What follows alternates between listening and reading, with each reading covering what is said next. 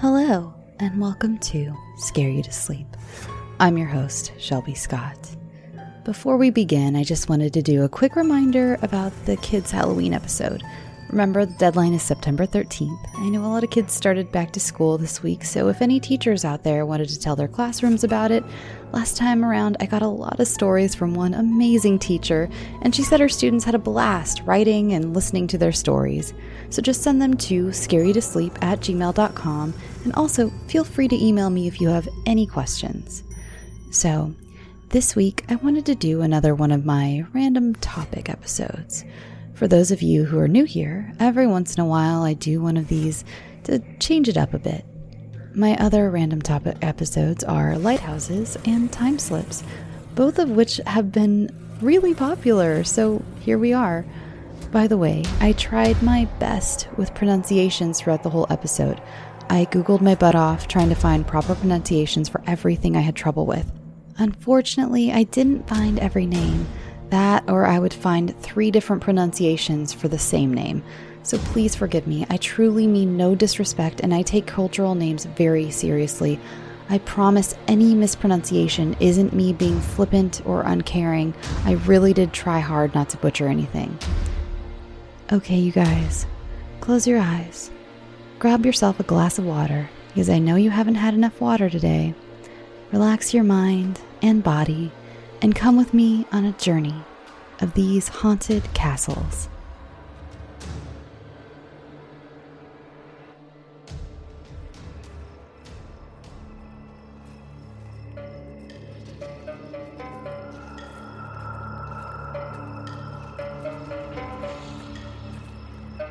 Usually, when you see a book or TV show about haunted castles, they mainly focus on European castles.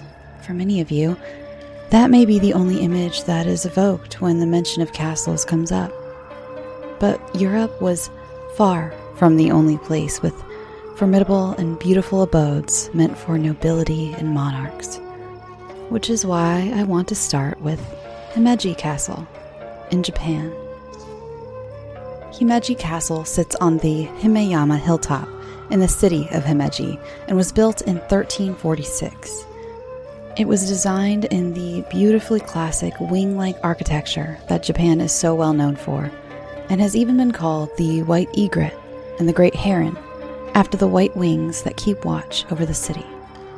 Surprisingly, it's a wooden structure, not stone, as we've mostly come to think of when we think of castles. See, Himeji Castle is breaking all the castle stereotypes.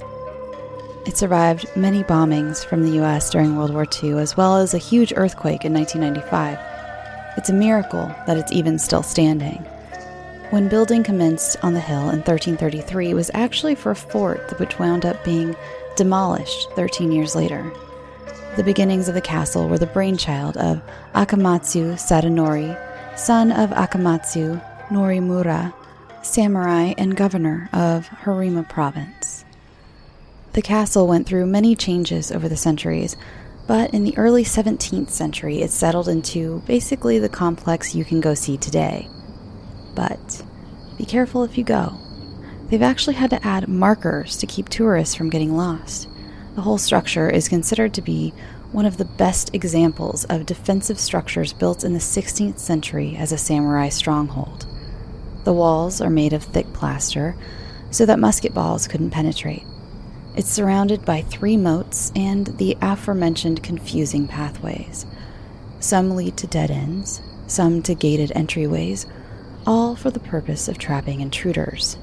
A direct quote from one of the tour guides is The layout is ingenious, with spiraling paths, blind corners, hidden hatches, and trick gates which could be entirely blocked with rubble within seconds. Also, you've probably heard of boiling oil being used as a defense mechanism. Well, Himeji Castle's leaders were concerned about staining the pristine white plaster of the castle, so instead they hurled boiling water at their enemies who had become stuck in one of their traps. Now, to the ghost. Himeji Castle is home to the ghost of a woman named Okiku. Okiku was a servant at the castle, her job being to take care and watch over a set of 10 golden plates. A samurai warrior stationed there named Taisan Aoyama decided that he wanted Okiku as his lover. Well, she immediately rejected his advances. The spurned warrior, feeling embittered at the rejection, devised a plan for revenge. One day, he stole one of the plates that Okiku was supposed to be watching after. He told her if she didn't agree to be with him, he would accuse her of stealing the plate, which would have surely led to her being tortured, then executed. This is where the story is divided. According to some sources, Taisan's plans failed somehow and he angrily threw Okiku down a well. Others say that given the choice between being the mistress of this monstrous man or being tortured to death, Okiku threw herself down the well, committing suicide. Either way, one night, Okiku came back, crawling out of the well on all fours, her long black hair covering her face. She presented herself to the man who had caused her so much pain. In return, the samurai warrior, went mad.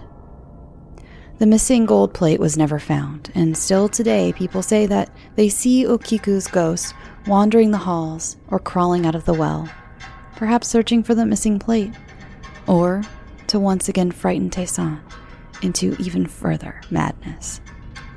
Did any of that sound familiar? Young woman crawling out of a well with her hair in her face? How many of you guessed that? Yes, the original idea for the movie The Ring was inspired by Okiku herself. Let's get back in the time machine and take a trip over to Austria, specifically Unternberg, Austria, where there sits a reminder of a bloody and horrifying time in Austrian history. No, I don't mean the 1930s and 40s, Let's go a little further back to 1191. For those of you who aren't brushed up on their maps of the Roman Empire, Austria was actually a part of the Roman Empire until 476 AD. No one knows what happened in the area between then and 1191 when the deed to Moosham Castle was written, but historians are pretty sure it was built on the spot of a Roman fortress. Several very bloody wars happened around the castle since then. I won't name all of them, but there were a bunch of crusades, three different Italian wars, and the Flemish Revolt, just to name a few. It's believed that there were around 45 different battles fought on the castle's grounds. And that was all just before 1675. The 1600s, as you know, were not a great time for women in history. Not that most of history was great for women, but for instance, our own Salem witch trials began in 1692. But a few years before that, Moosham Castle was having its own witch trials, and they were much more violent than our own. Between 1675 and 1690, over 100 people were murdered in the castle for being quote unquote witches. Thousands were accused, and though many escaped with their lives, they had to endure imprisonment and torture. Also, being branded with hot irons so that they would be seen as criminals for the rest of their lives. Many of them also had their hands cut off so that they could do no more harm to the world around them. A lot of those who were executed were orphans or beggars who had no one to come to trial to vouch for their character. So, they were decapitated. The youngest being a 10 year old little boy named Hanurl. He was a homeless orphan. Most of the victims, in fact, were under the age of 21. According to historians, this mass hysteria was the result of fear of disease that had been spreading due to post war famine, and bad hygiene. Oh, and this wasn't the only time the people of the castle went nuts and killed their own because of a bunch of unsubstantiated rumors. Fast forward to sometime in the late 1800s. There's a lot of conflicting information about exactly when, Probably because whoever was keeping the books was like, this is crazy, I am not writing this stupid shit down. Well, a lot of cattle and deer and other game started showing up dead and mutilated around the castle. I mean, what could be causing such a thing? Wolves? No, that's ridiculous. People? You're stupid for even thinking that. Obviously, it's both. Oh, yes, my friends, they believed it was a werewolf. Like so many witch hunts before, this werewolf hunt devolved into a pointing of fingers, and all the potential werewolves, aka innocent townspeople, were rounded up, taken to the dungeons, tortured, and eventually killed. Cool way to be, Austria. Then again, I'm American. I have literally no room to talk. Needless to say, this place is practically brimming with ghosts. According to many people who have stayed at the castle, you can hear the cries of the accused witches. You can hear children begging for mercy. One room, called the Room of Tony, was supposedly the room of the man responsible for most of the torture of the innocent so called witches. If you enter the room, you're overcome with a feeling of dread and foreboding. You can feel a dark presence watching you in the room. One visitor of the castle even claims to have spoken with this dark entity. Good news tours for the castle end at 4 p.m., so you won't be left in the dark with the restless and angry spirits. Next, we are going to visit the ghost of the Green Lady, who haunts the Chateau de Brissac in the Loire Valley of France. The chateau was originally built in the 11th century as a fortress by the Dukes of Anjou but that was mostly torn down and rebuilt in the 17th century by Charles II de Cossé, the first Duke of Brissac, and turned into what's been described as a fairy tale like decadent Renaissance style castle. But before all the romantic renovations, a horrific murder took place in the castle. In 1462, the castle had come under the possession of Jacques de Brézé, the Seneschal of Normandy. And if you don't know what a seneschal is, neither did I. Google says it is a governor or some other administrative or judicial officer. So basically, an important dude. Well, he was a favored noble in the court of King Charles VII, who just happened to have an illegitimate daughter with his mistress Agnes Sorel, named Charlotte. By the way, the relationship between Charles and Agnes was so fascinating. One of my favorite subjects is royal sex lives, and I've even thought about starting a separate podcast for it. Let me know if you're interested or if you would listen because dang. Anyway, Charles and Agnes have a daughter named Charlotte. Charles wants a good life for her, and he arranges for her to marry one of his favorite people, Jacques de Brézé. It was obvious from the start that this was not a relationship motivated by love, but rather a political arrangement that suited the men and not Charlotte. Charlotte and Jacques were said to be very different. For instance, she loved being indoors and enjoying every bit of sophisticated domesticity. Jacques was a very outdoorsy guy, loved sports and hunting. Charlotte got bored very quickly. She was too far in the country for her favorite pastime, attending court, and her husband was constantly off on a hunting trip. I mean, they had five kids, so he wasn't constantly away, but he was away a lot. Enough for Charlotte to get restless. Idle hands, as they say, are the devil's tools. Charlotte found a lover to fill her time. His name was Pierre de Lavernet. On May 31st, 1477, Jacques arrived home from a long hunting trip, and he and Charlotte had dinner together. They retired to bed, and they happened to sleep in separate rooms, which was pretty common for rich people at the time. During the night, Jacques was awoken by a servant who frantically told him that he saw a man go into Charlotte's room and he must go tend to her quickly. As you probably guessed, it was no bandit or burglar who had entered dear Charlotte's room, but Pierre, her lover. Jacques caught them in bed. He instantly flew into a rage and murdered them. some accounts saying he dealt them both hundreds of blows with an axe. Others say he somehow killed Pierre instantly and then slowly strangled his adulterous wife. After that, Jacques went back to business as usual. I guess no one told on him. I feel like King Charles might be a little upset that his daughter was murdered, affair or not. Charlotte was even given a proper burial at the Benedictine Abbey of the Colombes. She wasn't just dumped and hidden somewhere. So I have no idea why Jacques didn't go to jail. Then again, in those days, it was probably perfectly legal to murder your wife if she was having an affair. Who knows? I don't. And if you do, please let me know because I'm seriously so curious about this. Anyway, soon after, Jacques became plagued by the constant moaning of his dead wife and her lover. He quickly moved out of the castle and never returned. This evidently satisfied Pierre because he's never been seen or heard from since. Charlotte, however, has become La Dame Verte, or the Green Lady.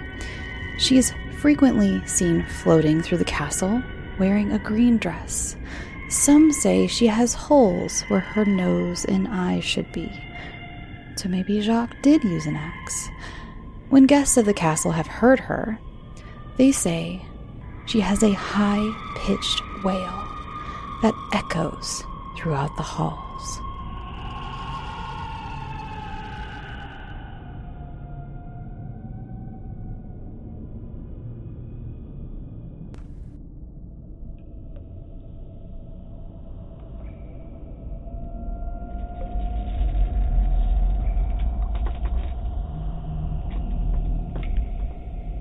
Now, we are going way, way back. So far back that no one really has a date. Leap Castle in Coolderry, Ireland, was built on Druid land. This place is chock full of ghosts. It's considered the most haunted castle in all of Ireland, and you will see why. Before any structure even stood there, the ancient Druids used the ground for initiation ceremonies. The castle was built sometime between the 1100s and the 1400s. No one is quite exactly sure. But the grounds are shrouded in so much mystery and magic that it could only exist in a place like Ireland, known for fairies, leprechauns, banshees, and all kinds of mystical creatures. The name Leap Castle comes from a legend called the Leap of the O'Bannons. Legend has it that there were two brothers in the O'Bannon clan who were fighting over who was to be leader. There was a large rock where the castle was to be built.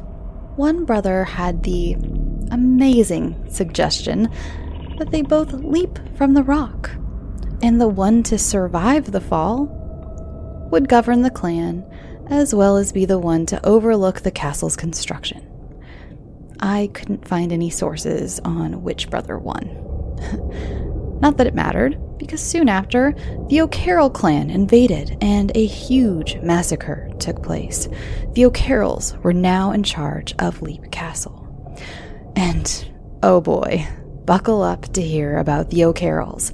Never have I ever discussed a more bloodthirsty family tree.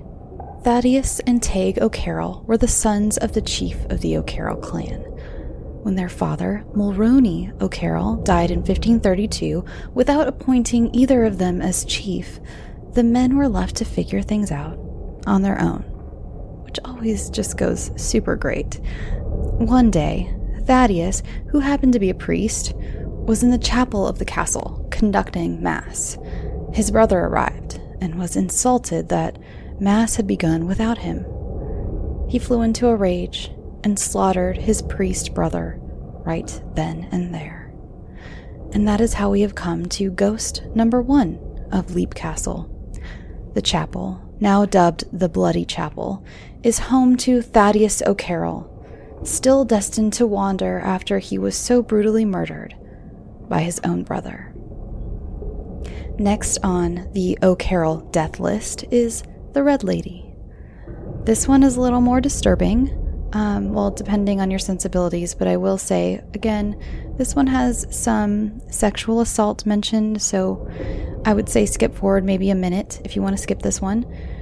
The Red Lady is thought to be a woman whose name has been lost to history. She was captured by the O'Carrolls and repeatedly raped. When she became pregnant and gave birth to a child, the O'Carrolls immediately murdered the newborn in front of her, stating that they couldn't afford another mouth to feed. The Red Lady took the same blade used to kill her infant and took her own life. She can be seen wandering the halls of the castle. She's been described as a tall woman in a red dress, with a dagger held high in her raised hand. Maybe she's still looking for the O'Carrolls to seek her revenge.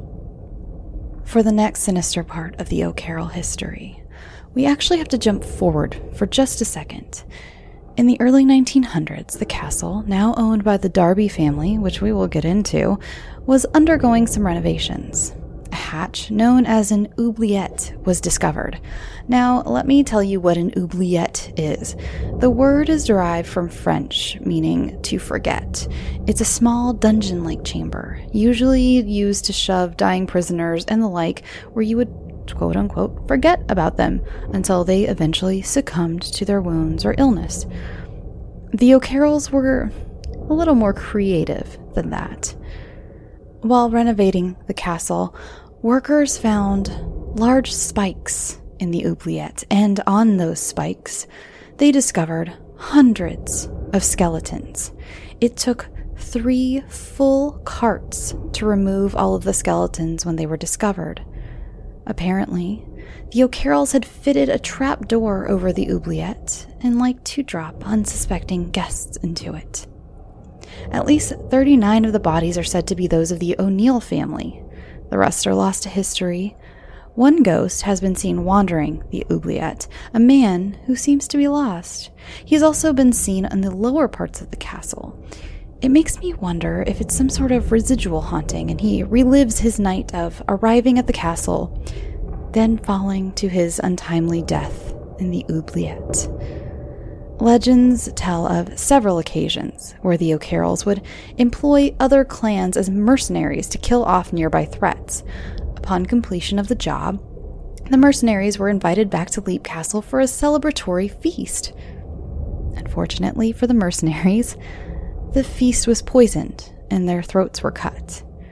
The corpses were thrown down into the oubliette, which is what brings me back to the 39 O'Neill clan who are said to have been disposed of in this fashion. In 1599, another deadly deed occurred at Leap Castle. Charles O'Carroll, the last chieftain at Leap, was at war with the Earl of Tyrone and hired the McMahon clan from Monaghan as mercenaries. After they fought for him, the O'Carrolls held a feast for the mercenaries and I'm sure you can see where this is going. They were then all murdered in their sleep. The McMahon clan are said to haunt the Great Hall at Leap Castle.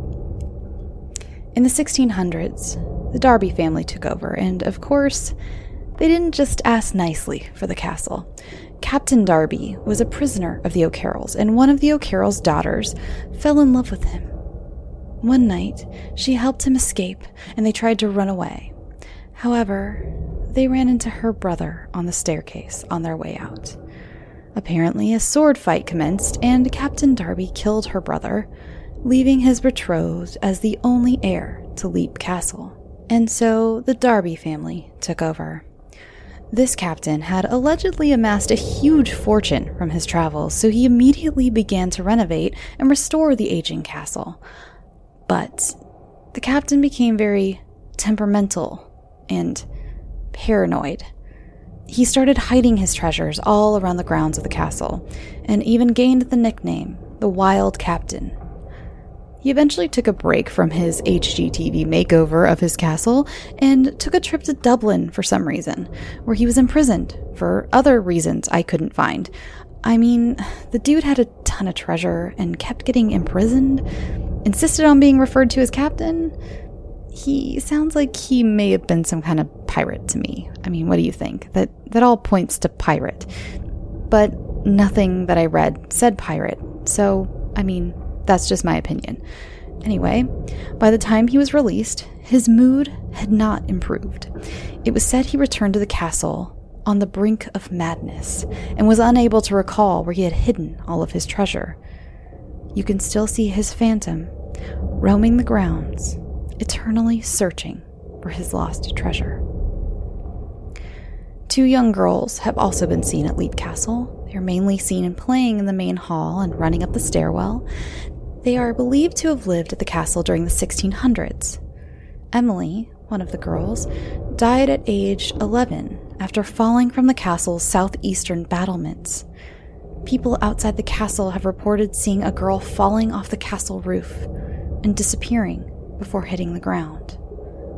The other girl, named Charlotte, has been seen with a deformed leg that drags backwards behind her. We're almost done with Leap Castle. I told you it was ghostomania over there. I honestly didn't even get to all the ghosts. There are a few that we just know nothing about and have no story to attach to them, like the old man who is often seen sitting peacefully by the fire in the hall. Probably some long forgotten resident of the Leap. But I saved the best for last. I've mentioned before that Ireland is known for its mythical creatures that people still today have claimed they've seen and interacted with. I've even met a few people who have sworn they've seen fairies or other creatures on their trips there. Well, this last presence falls in line with all of those. It's known simply as the elemental. It's said that for centuries a sinister presence has been felt at the castle, not just from all the murder and such, but from a spirit who haunted the land of Leap Castle. Or perhaps even before there was a castle there at all. Some say it was put there by ancient druids to protect the land. The best account we have of this thing is by Mildred Darby, descendant of the Wild Captain. In the early 20th century, Mildred and her husband resided in the castle. Now, two things happened that may have awoken this ancient being. First, Mildred was fascinated by the occult, and seances were very fashionable at the time. She tried her best to contact all those who had come before her in the castle. She kept records of all the spirits she came into contact with. Many of them I've already mentioned to you. The second thing to happen at this time was remember those three full carts of human remains they found in the oubliette? That was discovered while Mildred and her husband resided there. It's been speculated that these two events made sort of a big wave of paranormal energy, and the elemental felt like it needed to make its rounds. I'll let Mildred tell you what she saw. Suddenly, two hands were laid on my shoulders.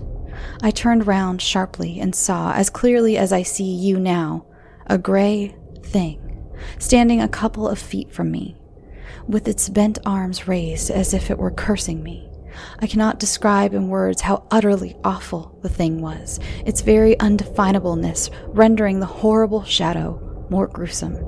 Human in shape, a little shorter than I am, I could just make out the shape of big black holes like great eyes and sharp features, but the whole figurehead, face, hands, and all was gray, unclean, bluish gray, something of the color and appearance of common cotton wool.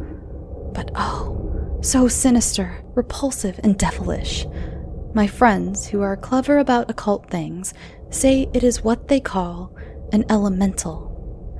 The thing was about the size of a sheep, thin, gaunt, and shadowy in parts. Its face was human, or to be more accurate, inhuman in its vileness, with large holes of blackness for eyes, loose, slobbery lips, and a thick, saliva dripping jaw sloping back suddenly to its neck. Nose it had none, only spreading cancerous cavities, the whole face being a uniform tint of gray. This, too, was the color of the dark, coarse hair covering its head, neck, and body. Its forearms were thickly coated with the same hair, so were its paws, large, loose, and hand shaped, and it sat on its hind legs. One hand or paw was raised, and a claw like finger was extended, ready to scratch the paint. Its lusterless eyes, which seemed half decomposed and looked incredibly foul, stared into mine and the horrible smell which had before offended my nostrils, only a hundred times intensified, came up to my face, filling me with a deadly nausea. I noticed the lower half of the creature was indefinite and seemed semi transparent at least. I could see the framework of the door that led to the gallery through its body. When that description was published, this letter was written in response by someone else who had stayed at the castle and who had come in contact with the thing. I saw your eyes fixed upon something above our heads, and the next minute my own eyes were filled by the sight of a thing in the gallery looking down at us. There was plenty of light from the lamps in the hall, and the one above on the wall at the corner of the gallery, for every one of us to see quite plainly the gray colored figure, about the height of a small grown up person, looking down at us. I wish I thought I could ever forget the sight of that gray figure, with dark spots like holes in its head instead of eyes, standing with gray arms folded on the gallery railing, looking down at us. Then, just as he put foot on the gallery, the thing that he saw there, that we were watching, suddenly faded out of sight. The thing did not move, only became less and less visible until it vanished.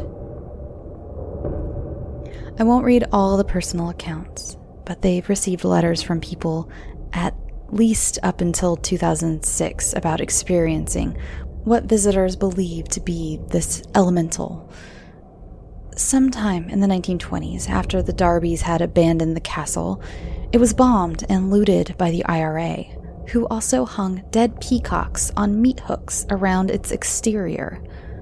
For a brief point in time, it was actually owned by an ancestor of the O'Bannons, the very, very original owners of the castle, if you remember. Fast forward to today, and the castle is privately owned by Sean and Anne Ryan who are attempting to restore it to its former glory. However, they've had the typical problems people tend to run into when trying to renovate a place so populated by spirits missing equipment and several broken bones. But the Ryans are still working away at it, and even had their new baby christened in the Bloody Chapel. Talk about metal. The Ryans supposedly welcome tourists to the castle, so if you're ever in the area, and have a strong constitution, then I highly recommend a visit to Leap Castle. And then you have to tell me all about it. How apropos is it that one of the most haunted castles in England is called Chillingham? One of those names that, if it had been fictional, it would have been pretty cheesy, but it isn't fictional, and some very brutal stuff happened there. If you think the O'Carrolls over in Ireland were bad, just wait until we meet a man named John Sage. But first, let me tell you a little bit about the origins of Chillingham Castle. Chillingham Castle began life as a monastery in the 12th century. In the year 1298, King Edward I stayed there in order to set up a front in the battle against William Wallace of Scotland. Any of you familiar with the movie Braveheart? A fun tidbit from Wikipedia says that King William's room was even fitted with a glazed window in a frame, which was apparently extremely rare and decadent at the time. It was used as a staging post for the English armies on their way to battle the Scottish, and it was a great one. It had a moat, and some of the walls were as much as 12 feet thick. If that isn't impressive enough, in 1344, King Edward III made a ton of additions to the castle, making it a fully fortified stronghold.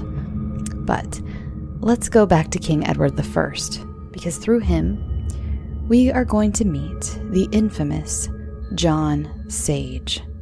Sage was one of King Edward's best soldiers. He rose quickly through the ranks and was eventually given the title of lieutenant.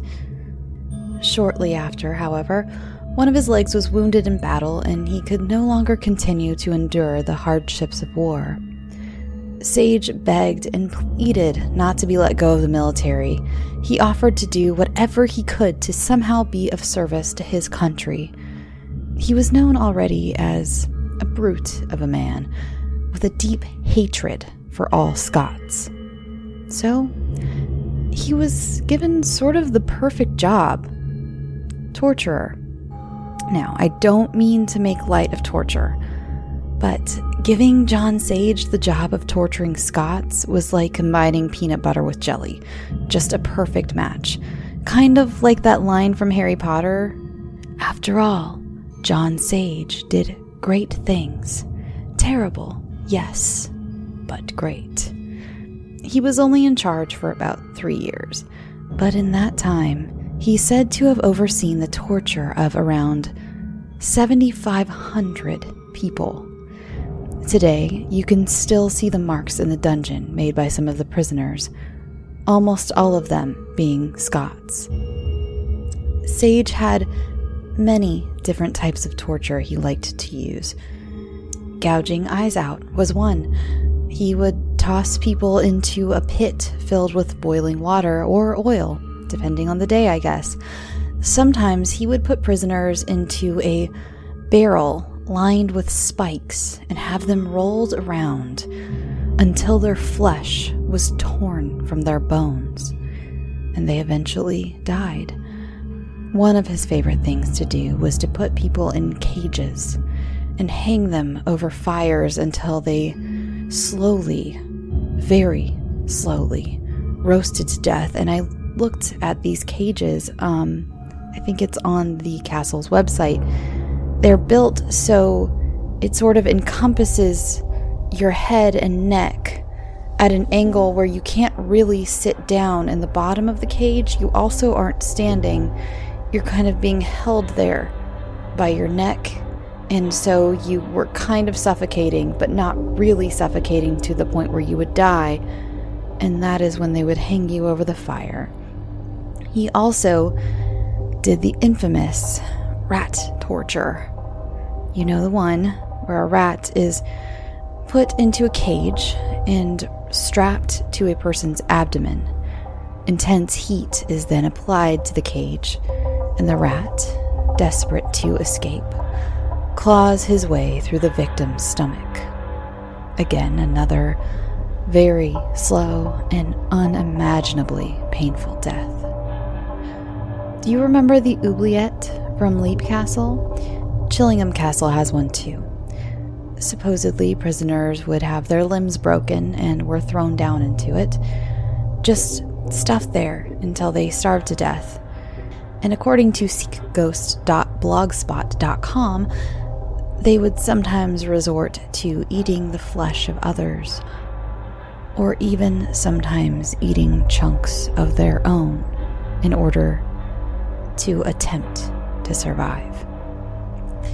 If you visit the castle, you can still see the remains of the last victim to be thrown down into the oubliette.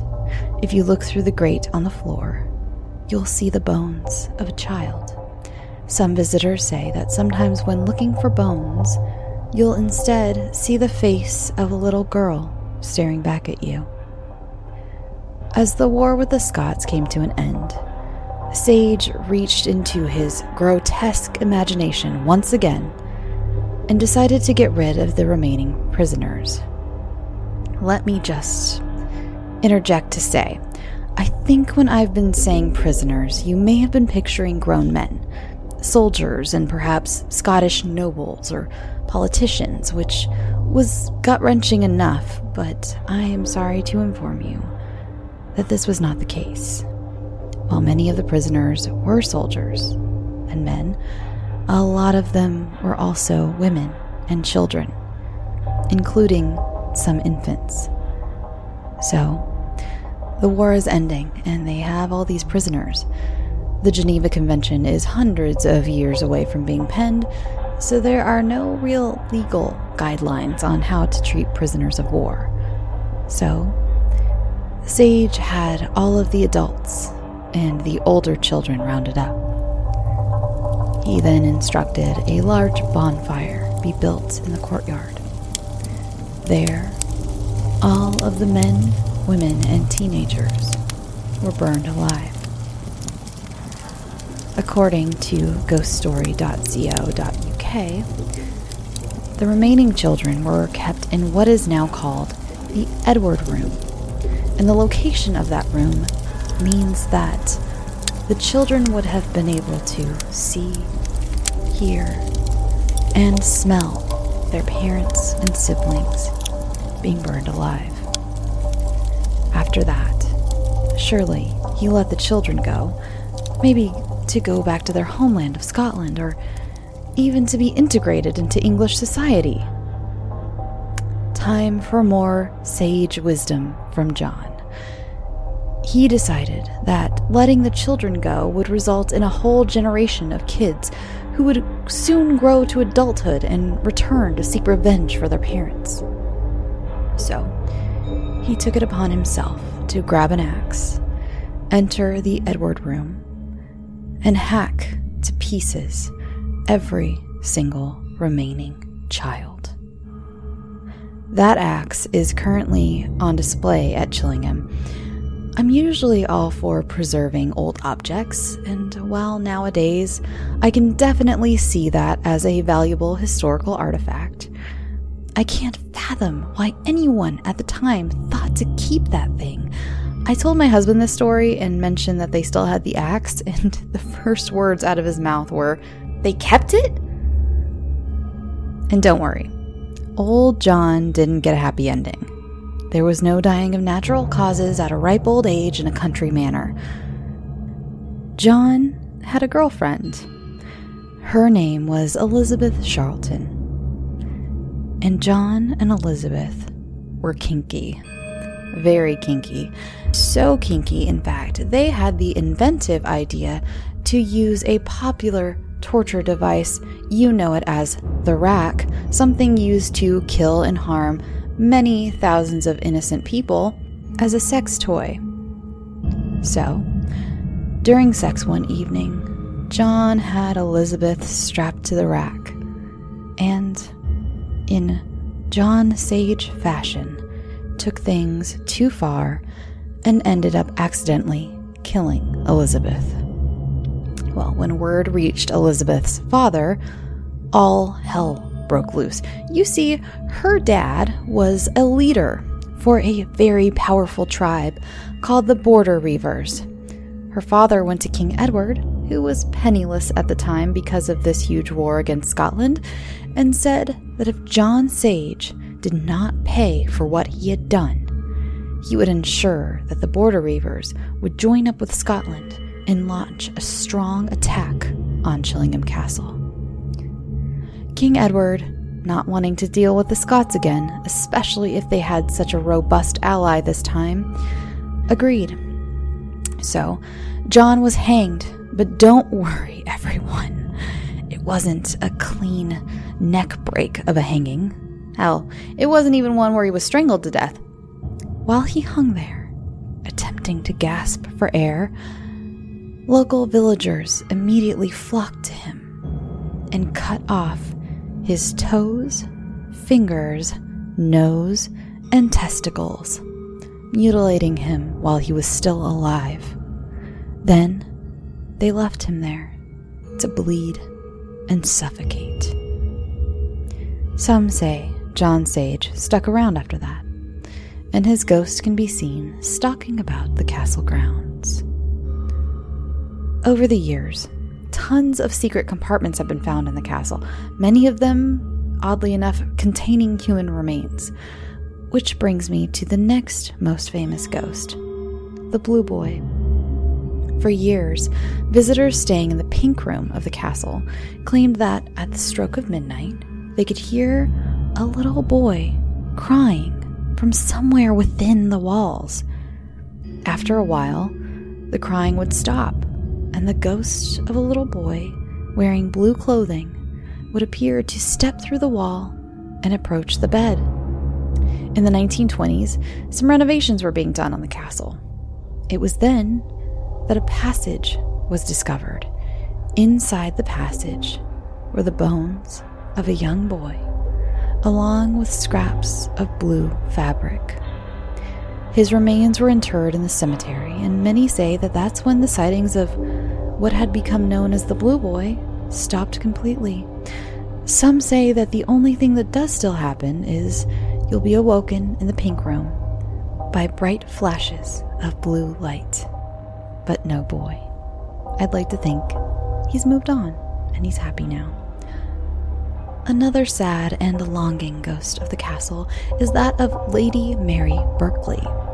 Her husband ran off with her younger sister, leaving her alone with her baby girl in the castle. No one has ever actually laid eyes on Mary, so I'm not really sure how they know this is even her, but you can apparently hear the rustle of her skirts and feel a cold chill as she walks by you. One phenomenon that happens at Chillingham is something I'm familiar with, actually. Many of you have already heard my ghost story about the Civil War battlefield, so I won't bore you with it again. If you have heard it, this is eerily similar to what happened to me. In the library of the castle, two men can be heard having a conversation. Those who hear it say it's clear as day, but for some reason, you can't quite make out what they're saying. And if you cease reading or writing or whatever it is you're doing in the library, the conversation stops. They also have one of the coolest ghosts I've ever heard of. There is a portrait of a woman from the Grey family hanging in the castle. And sometimes her ghost just likes to step out of her own portrait. The Earl of Tankerville's children claim to have seen her do just that on several occasions and said she would follow them for a little while around the castle. A guest of theirs also claimed to have seen the ghost of this woman step out of one of her portraits and walk around. How cool is that? The amount of bloodshed at the castle alone has led to more ghost sightings than I can even mention here. I mean, even the nearby lake has the bodies of thousands of Scots laying at the bottom. I didn't even talk about all of the skeletons found because we would be here all day. Seriously, though, look into Chillingham, and if you live in the UK, please go visit so I can live vicariously through you. They offer tours, and I believe you can even stay the night. That is, if you're not too afraid.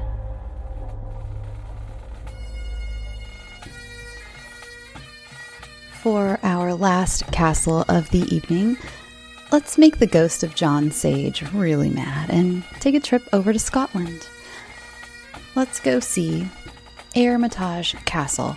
It may be Hermitage, but it does say that the name derived from the Old French l'Armitage, uh, meaning a guardhouse. So, and it was also said that the castle was known as the guardhouse of the bloodiest valley in Britain and the strength of Liddesdale. So, I'm not really sure to pronounce it. I'm going to say Hermitage. I'm probably wrong. I'm sorry again to my Scottish listeners. So, Hermitage Castle was supposedly built by one Nicholas de Soulis around 1240 in a typical Norman motte and Bailey pattern. It's a really neat looking castle. It's very spooky looking, it's very angular and foreboding, basically. Uh, you guys should really look up a picture. I'll try to post pictures of each of these castles, by the way, on Instagram so you can take a look. Nicholas Nicholas's descendant, William de Soulis, eventually took over the castle, and let's talk about William, shall we? William was not a popular guy. Let's start with the more colorful version of his supposed history. It was alleged that William was heavily involved in witchcraft, and not the good kind. It was said that he would steal the children of the local villagers to use in his black magic. William would use their blood to conjure up his familiar, Robin Redcap. Or I've also read his familiar referred to as Redcap Sly. Either way, child blood is a frowned upon ingredient in any recipe. He eventually invited the Count of Kielder up to the castle for a banquet and killed him and his entire party in a red wedding style massacre, which was when everyone threw their hands up and said, Enough is enough. Kill our children, but don't you dare kill our Count. Also, I don't know what a Cout is. I saw this story in several different places, and each time it was spelled differently. Sometimes C O U T, sometimes C O W T, and one time it was C O U T again, but it was Cout O Kilder, not Cout of Kilder. So, please let me know again. Anyway, whatever a cow is, it was important enough for people to really take notice of how bad a guy William was. So the villagers bombarded Robert the Bruce with complaints and pleas, begging him to rid them of their evil lord. Robert, annoyed with hearing about William so often, is said to have replied to their cries, according to northernghostinvestigations.com, stated, Boil him if you must, but let me hear of him no more. And so they did. The townspeople wrapped him in lead and boiled him to death in a cauldron. Of course, there is a less spooky version of this story. Sorry to burst your bubble. William did die under mysterious circumstances, but it was probably less witchcraft related and more related to the fact that he was plotting to overthrow the monarchy. In 1320, he was involved in a conspiracy against King Robert, along with Sir David de Brechin, some say he wanted the Scottish throne for himself, others that the probable aim was to place Edward Balliol on the Scottish throne. He was found out, arrested, and imprisoned in Dumbarton Castle, where it said he died in prison. But no one knows exactly how he died since it was never officially recorded that he was executed. To the ghosts. It isn't exactly William's ghost who is said to have been seen around the castle grounds but his familiar, Robin Redcap. If you visit the deserted castle at night, you can hear his demonic laughter ringing throughout the empty halls. He isn't alone, however. You can also hear the sounds of the children he kidnapped and killed as well, moaning and crying for their parents to come save them. Our next unfortunate soul is Sir Alexander Ramsay. His tragic story begins when he and his party of men recaptured Roxburgh Castle from the English in 1342. The titular constable of the castle, Sir William Douglas, had several times tried unsuccessfully to retake it.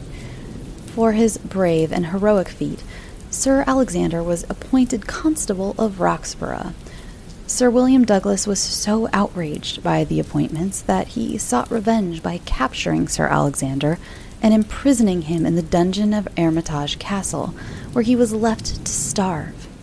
Legend has it that he survived for 17 days by eating small quantities of grain that fell through the cracks in the floor of the castle granary above the dungeon.